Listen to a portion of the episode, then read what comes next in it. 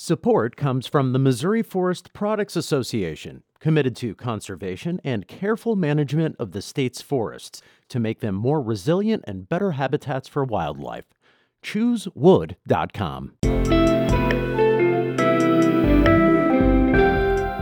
From the St. Louis Public Radio Newsroom, this is The Gateway. I'm Sarah Fentem filling in for Wayne Pratt. It's Friday, March 12th.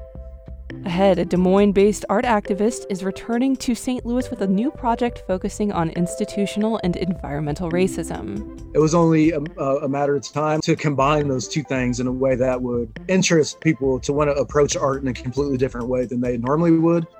Artist Jordan Weber describes his current project, which includes the Close the Workhouse campaign.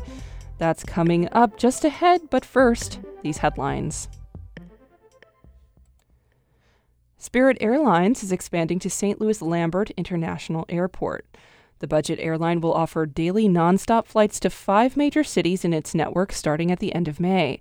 That includes flights to Fort Lauderdale, Orlando, Pensacola, Las Vegas, and Los Angeles.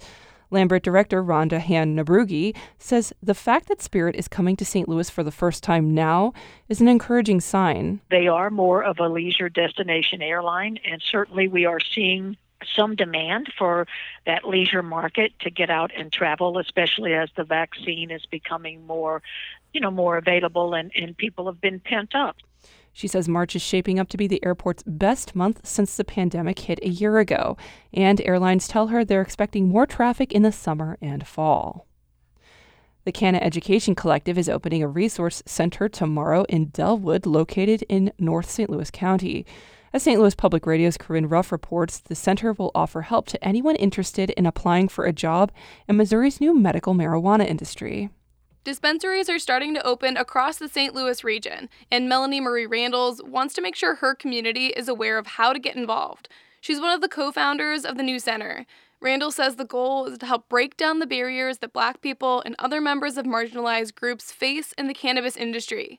She says she wants to help people see the financial opportunities. And not just from a consumption standpoint, right? We're here because we want to see people make money. We want to see people begin to create generational wealth the center will start offering classes next month on financial literacy and cryptocurrency, as well as how to grow cannabis at home. Randalls is also partnering with BeLeaf Medical to help people apply for jobs at its dispensaries. I'm Corinne Ruff, St. Louis Public Radio. The Missouri House passed legislation yesterday that would allow state and local governments to impose an online sales tax for internet purchases known as Wayfair.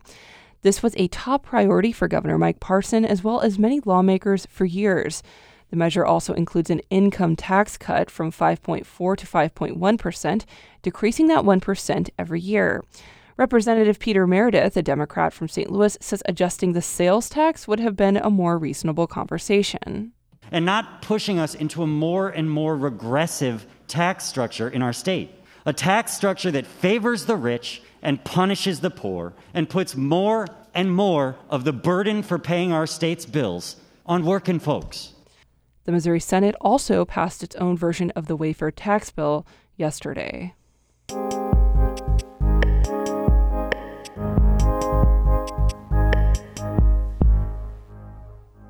The Pulitzer Arts Foundation and Washington University have announced their newest artist in residence. Jordan Weber, a Des Moines based social and environmental justice art activist, uses sculpture, installations, and green spaces to focus on institutional and environmental racism. Weber got his start in two dimensional black pop art and surrealism, but in recent years he's incorporated social commentary into his work. In St. Louis, he's constructing a piece on the Close the Workhouse campaign. St. Louis Public Radio's Chad Davis asked him when he decided to shift to art and environmental activism. The turning point was Ferguson. It was Trayvon Martin and Michael Brown. You know, it was going down to Ferguson not the first weekend of the protests, but the second weekend of the protests, experiencing that extreme form of oppression that happened, you know, on the weekends and seeing people at, at their wits' end that first Friday and then going into Saturday and Ferguson completely flipped every particle of my body into into really knowing that I had to produce works that weren't just 2D, that these works couldn't just speak on blackness and, and, and black suffering and environmental degradation. They had to actually do something.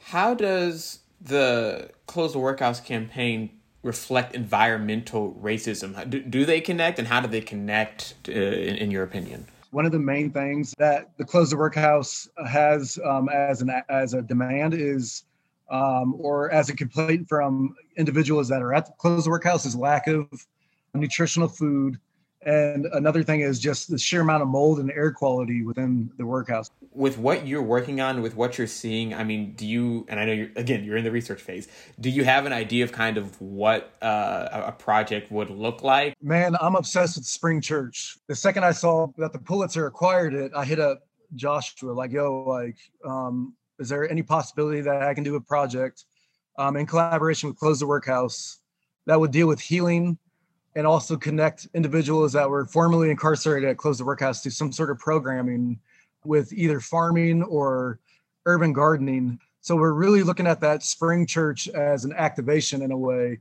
to build some sort of structure for spiritual healing and and giving tools for spiritual connection or, or um, just decompression and dealing with trauma in general. What got you into pursuing art as a professional career? I fell back on art naturally as some sort of coping mechanism.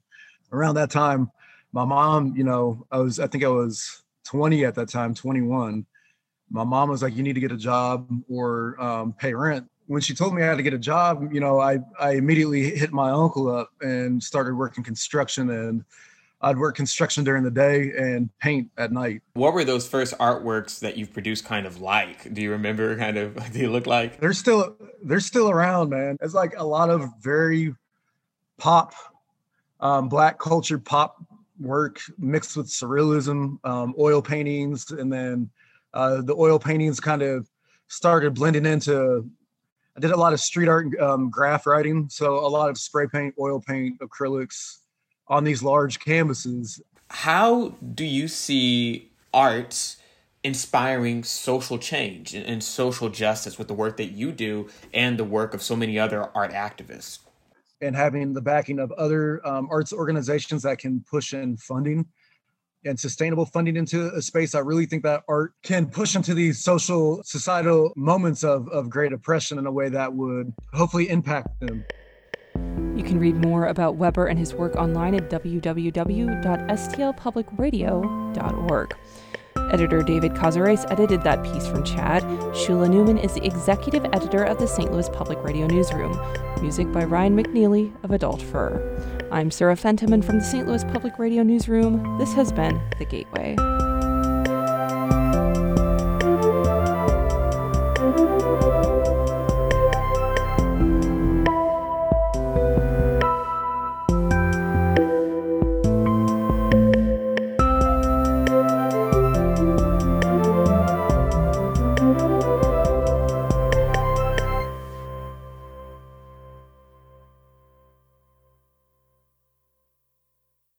Support comes from the Missouri Forest Products Association, providing more than 41,000 jobs in the production of wood pallets, railroad ties, white oak barrels, hardwood floors, and more.